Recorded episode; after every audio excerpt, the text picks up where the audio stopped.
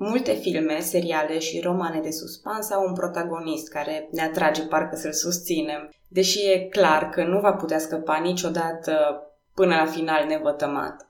Fiecare situație dificilă ne face să așteptăm cu sufletul la gură. Apar mereu noi probleme și noi antagoniști parcă tot mai puternici și noi, spectatorii sau cititorii, efectiv nu ne putem dezlipi de intrigă. Și nici eroul nu se potolește niciodată, parcă intenționat își caută problemele. Dar dacă bine mă gândesc, cam așa s-a întâmplat și cu Daci. În 44 înaintea erei noastre, Dacii au pariat pe Pompei, marele rival al lui Iulius Cezar, și au pierdut. Cezar era la câteva zile distanță de o campanie în Dacia, dar a fost asasinat. Fiu, am scăpat. De fapt, nu avea să fie primul pariu prost al dacilor și aici eu trebuie să-mi cer scuze pentru că mi-a scăpat în episoadele anterioare să vă spun că ei s-au aliat cu Antoniu în următorul război civil. După ce Octavian Augustus a câștigat acel conflict, consulul roman Marcus Licinius Crassus Dives a fost trimis cu armatele în Dacia, unde a făcut ravagii. Apropo, Marcus Licinius Crassus Dives era chiar nepotul lui Marcus Crassus, acela cunoscut din primul triumvirat. El chiar a ucis trei dintre cele cinci căpetenii ale dacilor, dar Augustus nu era interesat atunci să anexeze Dacia și lucrurile au rămas așa. Cumva am scăpat din nou. Și apoi Decebal și-a atras armele conduse de Cornelius Fuscus și apoi de Tetius Iulianus și a avut norocul de revolte în Germania. Din nou, romanii au plecat și dacii au scăpat ca prin urechile acului. Bună, numele meu este Călina și astăzi, în episodul 11 din podcastul Istoria României, voi vorbi despre momentul în care norocul dacilor s-a terminat. În episodul anterior am vorbit despre ascensiunea lui Traian, de la general provincial la unul dintre cei mai buni împărați din istoria Imperiului Roman. În 101, Traian a cerut de la Senat permisiunea de a invada Dacia, în acea vreme, romanii cuceriseră deja toată peninsula balcanică. Dobrogea fusese cucerită în 46 era noastră și ea făcea parte din provincia Moesia. Deci Imperiul Roman și Dacia aveau granițe comune. Dar sigur că Traian nu s-a decis să cucerească Dacia doar pentru că era acolo. Și probabil că nu a avut un singur motiv. Ce a contribuit însă? Păi, pacea lui Domitian și modul în care Decebal sfida Roma construind fortificații, Apoi faptul că Decebal era în relații bune cu vecinii barbari și putea în fine să-i vină ideea de a se alia cu ei pentru a trece în ofensivă. Dar poate cel mai important motiv au fost minele dacice. Am vorbit deja despre minele de aur și argint, care după război au fost utile pentru multe proiecte imperiale. Însă, dincolo de metalele prețioase, vă amintiți din episodul 5 că Dacia avea și depozite substanțiale de fier și oameni pricepuți la prelucrarea lui. Aici merită spus că un dezavantaj numeric poate fi contracarat de buna echipare a unei armate. Hispanicii și galii, vechii inamici ai romanilor, nu erau atât de bine echipați cu săbii și armuri din fier cum erau dacii. Era Dacia oare o amenințare pentru Imperiul Roman? Se pare că Traian vedea acest potențial pentru că, atunci când a pornit spre cucerirea Daciei, el a retras trupe din celelalte zone de frontieră, unde riscurile erau destul de mari. Traian era un general experimentat și știa foarte bine unde au greșit predecesorii săi. Dacilor le plăcea tare mult tactica aceasta de a se ascunde prin munți și a îmbusca trupele romane în răzlețe fără susținerea grosului armatelor. Și pentru a nu face greșeala lui Cornelius Fuscus, Traian a întărit rețeaua de drumuri din Moesia și a pornit înspre nord cu trei coloane de trupe romane. A traversat Dunărea pe un pod de vase și avansă pe principiul încet dar sigur, Satele de pe drum au fost arse și prădate de legionari. Peste tot au fost construite castre, drumuri și poduri, Traian asigurându-se mereu că are logistica necesară undeva pe aproape. Decebal a decis să se apere la Tapai, care deja devine light motivul bătăliilor daco-romane. Între timp, Decebal a căutat aliați acolo unde era cel mai logic să-i caute. Dincolo de frontierele Daciei trăiau bastarnii, sarmații, roxolanii și alanii, în general, acestea erau triburi de factură scită, foarte preocupate de propria lor siguranță în cazul vreunei cuceriri a Daciei. Dar Decebal a făcut și o mișcare îndrăzneață. A trimis un sclav regelui Partiei.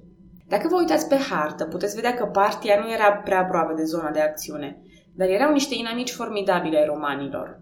Deși a fost mai târziu cucerită, chiar de către Traian, Partia a fost imediat abandonată de Hadrian, următorul împărat. Și parții aveau un lung istoric de conflicte cu Roma. De altfel, ei vor continua să se contreze chiar și după căderea Imperiului Roman de Vest și ascensiunea Bizanțului. Dar aceasta este o cu totul altă poveste. De această dată, parții au ales să nu se implice. Și probabil că reacția lui Decebal a fost un soi de asta e, măcar am încercat. Înaintând spre Tapai, Traian cucerește cetatea Tibiscum, în ceea ce astăzi este județul Caraș-Severin. Și atunci era o zonă controlată de tribul getodacic al burilor. Acolo Traian primește o solie din partea lui Decebal care îi aduce o ciupercă mare inscripționată în latină. Și mesajul era un fel de amenințare voalată, în care Decebal îi recomanda să își retragă armatele și să facă lucrul înțelept, anume acela de a păstra pacea. Evident că Traian refuză și își continuă marșul spre Tapai. Acolo lucrurile merg neașteptat de prost pentru romani. Cassius Dio povestește că mulți romani au fost răniți și Traian reiese din toată istoria ca un adevărat erou care atunci când s-au terminat bandajele pentru răniți și-a tăiat propriile haine în fâșii. În onoarea soldaților romani căzuți în luptă, Traian a ordonat să se construiască un altar și a organizat funeralii anuale. Dacii au rezistat în munți până la izbucnirea unei furtuni. Au luat furtuna drept un semn de la zei și s-au retras de pe câmpul de luptă.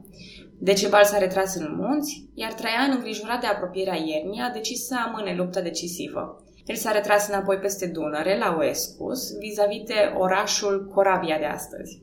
A ocupat, în schimb, câteva cetăți. Istoricii presupun că în iarna lui 101 a fost găsit standardul roman capturat de la Cornelius Fuscus. Dar unii sunt de părere că aceasta s-a întâmplat abia mai târziu, în 102, la Adam Plisi. Oricum ar fi fost și dacă s-a consolat cu standardul și dacă nu, victoria lui Traian tot nu era decisivă. În iarna 101-102, Decebal a trecut la ofensivă. Câteva trupe dacice, împreună cu aliații sarmați și roxolani, traversează Dunărea și iau prin surprindere garnizoanele romane. Și asta era gândită ca un fel de diversiune. Dar Traian rămâne pe poziții și ordonă doar deplasarea unor trupe auxiliare. Grosul armatelor dacice, împreună cu roxolani și azigii, traversează Dunărea înghețată pentru a ataca baza lui Traian, despre care presupuneau că va fi slăbită. Însă vremea e împotriva lui Decebal. Dunărea nu era suficient de înghețată, iar gheața cedează sub greutatea trupelor lui, provocând pierderi mari. Ceea ce trebuia să fie un rai deficient împotriva romanilor se transformă într-un dezastru pentru daci. Traian îi respinge de pe teritoriile Moesiei și pornește spre Dunăre în urmărirea lor. Romanii sunt mai mulți și mai bine organizați în fața dacilor care erau oarecum demoralizați de atacul din iarnă. Mașinile de război sunt puse la lucru și cetățile asediate. La Adam Plisi se dă bătălia finală, unde Traian va înființa orașul Nicopolis ad Istrum în amintirea victoriei sale asupra dacilor. El îi va impune lui Decebal niște condiții de pace foarte grele, predarea tehnicii militare, retragerea din Banat și din Oltenia, dărâmarea zidurilor cetăților și pierderea independenței militare. Practic, dacii nu aveau permisiunea de a trata cu popoare inamice Romei. Eu personal nu pot nici măcar imagina de ce Decebal cu obrăznicia și ambiția lui încă a fost lăsat la cârma Daciei. Dar nu sunt singura cu dubii, pentru că nimeni nu își imagina că această pace va dura. E evident în acțiunile lui Traian, care a ordonat construcția unui pod permanent peste Dunăre, un pod din piatră peste care să poată reveni oricând va fi cazul. Și Decebal, deja vă puteți imagina, a început să-și refortifice așezările și să trimită sol la parți, la marcomani, la quasi suebi și aliaților clasici, sarmații, bastarni și roxolani. Bun, mai fac o precizare. Să știți că eu nu-l caracterizez cu răutate pe Decebal ca fiind obraznic. Chiar mă impresionează ceea ce azi s-ar numi tupeu. Și mi se pare palpitantă povestea lui. Istoria României e plină de astfel de personaje care se descurcă să fie îndrăznețe cu puțin, dârze și demne în fața unor inamici mult superiori. Și întotdeauna va fi interesant să ții cu cei care au șanse mai mici. Dar să nu anticipăm, să ne întoarcem la război. Da, în 105, Traian, văzând că Decebal nu respectă termenii păcii, organizează o nouă expediție împotriva Daciei.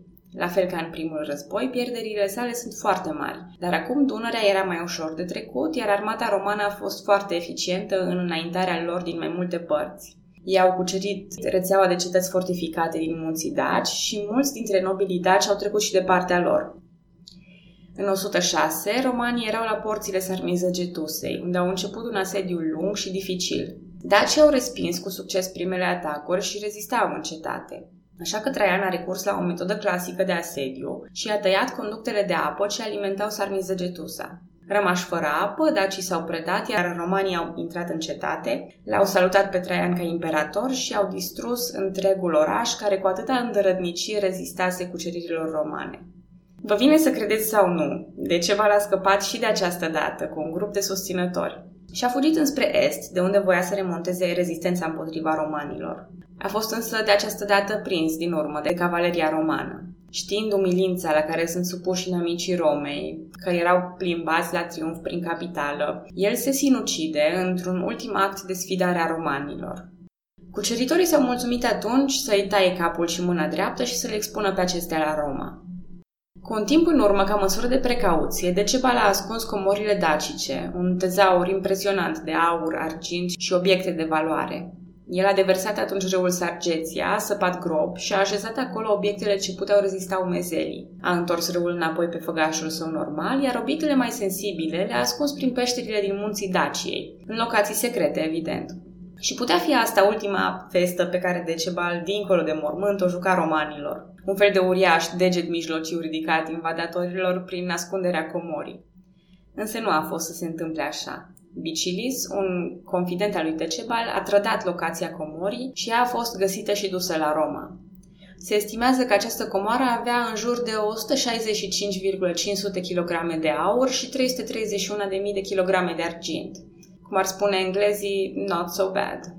O să încheie acest episod aici, cu victoria romanilor asupra dacilor. O poveste care ne-a ținut până acum cu sufletul la gură se încheie aici. Dar începe o nouă poveste, Dacia romană. Vă aștept data viitoare să vedem ce au făcut romanii cu victoria lor și vă mulțumesc că ascultați podcastul Istoria României. Pe data viitoare!